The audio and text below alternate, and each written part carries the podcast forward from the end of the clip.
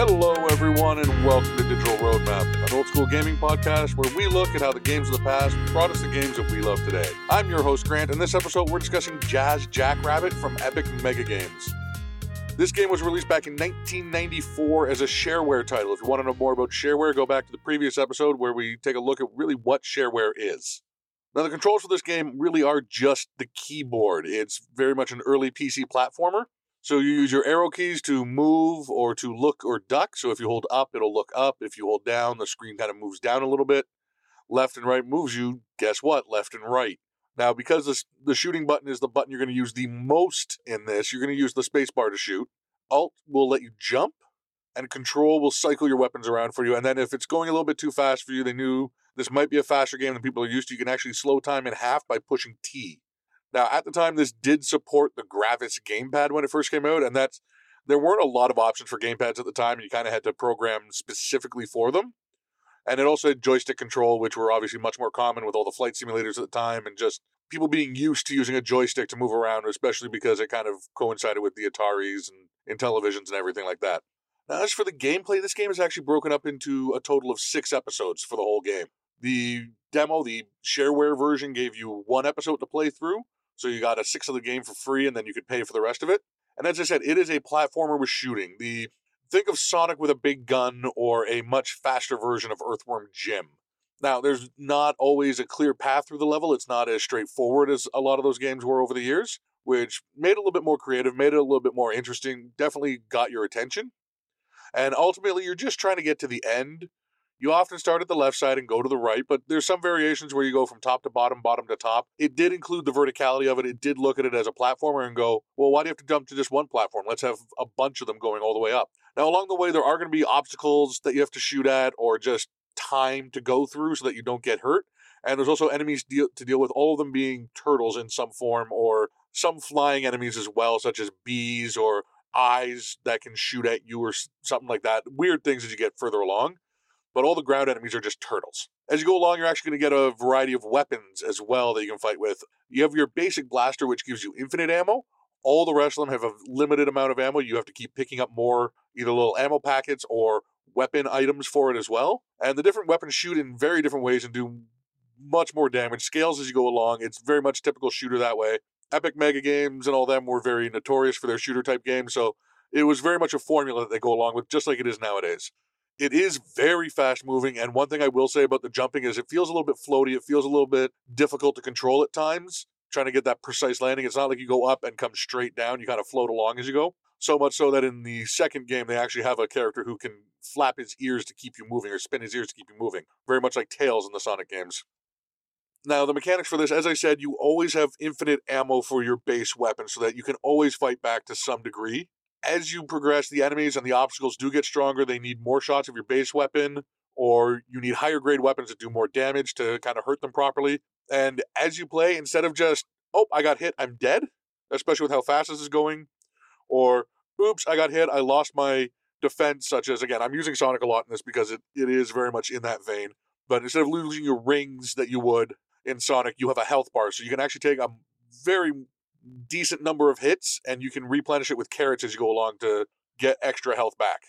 Now, the game itself does have the basic hit item where you can get hit again if you grab it. Just a bit of an extra bonus there, so you get a free hit, but without losing any health in the process. Now, the graphics for this do still hold up today. I think because of the very cartoony look, I've, I've said it before and I've said it again. Anytime you go for a stylized look in a game, be it cartoony or be it with a shooter game, like a first person shooter where you have more cartoony looking graphics, it's going to hold up better. Now, the background and foreground textures are still are pretty basic style. They're very straightforward. It kind of looks like the foreground was carved out of a tool set, but it works very well. Like what I mean by that is you would take a basic screen, you would slap down your background texture, and you would carve out sections. You would almost paint sections on with a big brush. There's your foreground. That's how you build your level textures. Now, the characters and the animations have such a great cartoon feel to them. Like, it really does look happily inspired by your Saturday morning characters. I could see Jazz being a Saturday morning cartoon character that may be biased because he does look like the more action oriented cousin of Captain Bucky O'Hare. And if you don't know what that is, I will put a reference in the show notes. It was a great Saturday morning cartoon show.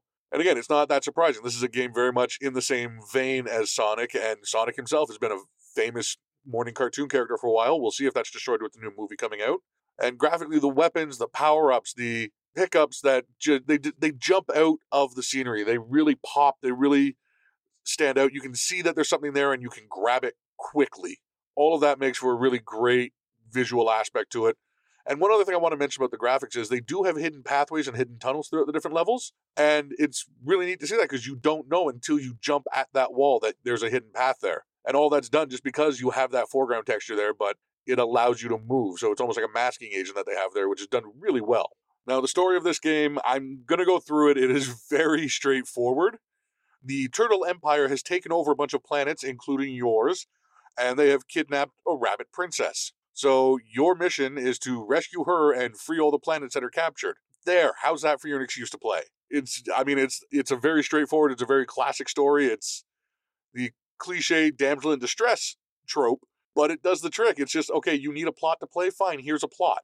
Now the soundtrack for this game is done by Robert Allen and it nails the feel of the game.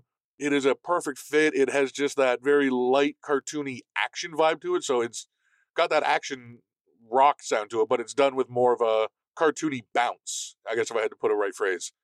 And I would put the quality of the music on par with the best of the 16 bit Sonic music, or, and this is really putting it up there, the soundtrack to the original Donkey Kong Country. Like, I'm putting this right up there alongside Grant Kirkhope's type of music, and that's saying something. Giving to charity is a good thing. Giving to charity and getting a game in return is an even better thing. With the Humble Store, you can do just that. When you buy from the Humble Store, a portion of every purchase goes to charity. It doesn't matter if you buy a single game, one of their game or book bundles, or their monthly bundle deal. Every purchase helps out a great cause. Humble includes a wonderful collection of new releases, indie darlings, and even the time tested classics.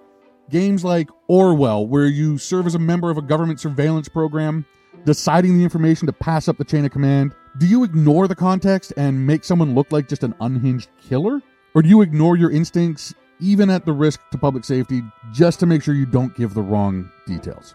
One of the classics that I love and I keep going back to is Fallout, the original. It's a post apocalyptic game that launched the whole series. Can you find the water chip needed to save your people before time runs out? And I don't even want to get into the rest of the story after that happens. After you win your objective, there's a whole other story that pans out that's also very crucial.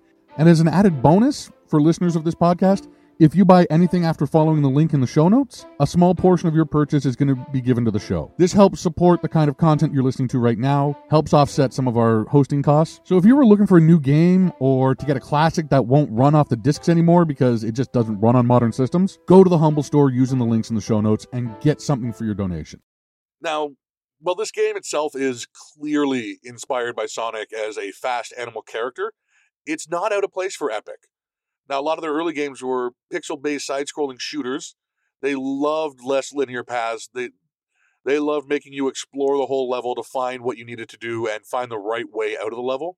And you know what? With the recent history, Epic might be known more for Gears of War before Fortnite, but this is very much in their style. And I would argue even Gears of War fits with that overall exaggerated aesthetic. The only difference being that Gears of War was very much the Rob Liefeld belts and muscles upon muscles cartoony look of masculinity, of manliness, whereas this is just very cartoony and it's very much like Fortnite. Like I would argue that Fortnite is more of a return to form for Epic with the brighter cartoony looks to it.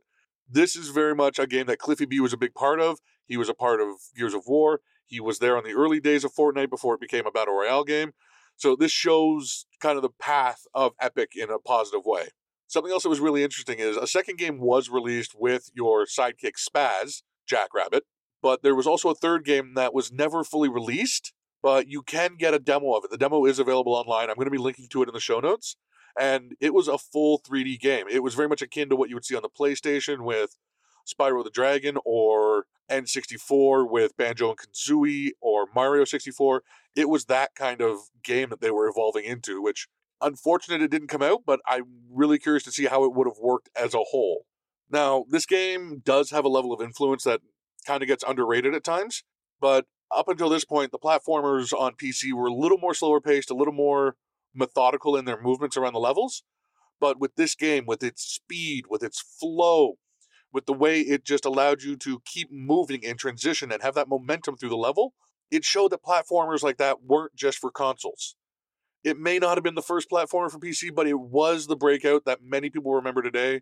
I had people when I first started the show mention, like, you have to do Jazz Jackrabbit, you have to do Jazz. I'm like, don't worry, I have it in the hopper at some point to get done. No pun intended. And you know what? That shows that the legacy of this for platformers on PC shows because you've been seeing recent launches on PC of the Mega Man Legacy collections, Mega Man and Mega Man X, the Disney Afternoon collection with DuckTales and Rescue Rangers and Darkwing Duck. And it, I believe all of those owe to this game to being on PC, to the developers looking at it and going, yeah, that's a market that we're putting out these legacy collections. Now, as for the manual, let's keep in mind this was a shareware game and therefore didn't have a lot of focus on packaging. It wasn't something to be sold on the store shelves, so you didn't get a physical manual with it, but there is a README text file. These are very underrated files, and when done right, can be just as good as a manual. And this this is where you get the story for the game. This gives the story for context, gives you the context for each level and each world that you're traveling to throughout the course of this. And you know what? It also gives you the details on your power ups, on your weapons, on the characters you're going to be dealing with as you go along. And the one thing I love that it does, the one bit of personality and character that it has that helps it stand out, is it gives character stats for the entire core developer team. So every character, every developer is given height, weight, favorite food, weakness, things like that. That in the same way that they were giving them for the different turtle enemies or the different flying enemies and all that, and for Jazz and everybody, and it just makes it feel more personal. It makes it feel like it's part of the world, and it shows that they were having fun when they were writing up these files. Now, I am absolutely going to recommend this game. The core collection, Jazz 1, Jazz 2, with I believe the Christmas levels as well, are out on GOG for a decent price right now. I will link in the show notes. It's such a great piece of platforming history. It, as I said, was one of the few famous platformers on PC, and I think anybody should give it a shot. It's an absolutely fun game. It's fun to just kind of hop in, play around, and it does have a save feature, so you can actually come back to the game later. You don't have to finish it all in one run, like most console games were at the time. And so that's it for Jazz Jackrabbit. Thanks for joining this episode. If you want to reach out, you can do that on Twitter at Roadmap Podcast. Come by the website, roadmappodcast.com. We have a Facebook page, we have a Discord channel. You can come chat with me on any of those. Feel free while you're there to suggest some older games that we I should play on the show. Share some of your favorite memories, some of your favorite Jazz Jackrabbit memories, or the cousin that you got the disc from that let you play this growing up, or just ask some questions. I'm always happy to answer any type of questions, technical, personal, whatever, what have you. While you're at it, don't forget to subscribe to the show on Apple Podcasts, Google Play, really wherever you're getting your podcast from. If you have Spotify, we're on there as well. If you're listening to this right now from a friend, get them to take your phone from you, subscribe to the show right now. Make sure you come back for future episodes and listen. For example, the next episode, where we'll be looking at the history of first person shooter genre as opposed to a definition of the genre, more a look at the past of it in a broad sense. It'll be a chance to look at the roots of the genre, also the evolution in the styles, and some of the key titles that have come and gone over the years. All of this is actually a lead up to looking at the big three of classic shooters, of classic first person shooters, and that's going to be Wolfenstein 3D, Doom, and Duke Nukem 3D. All of which in the past few years have seen a huge resurgence one of which not so glamorously. So come back then, and thanks for listening.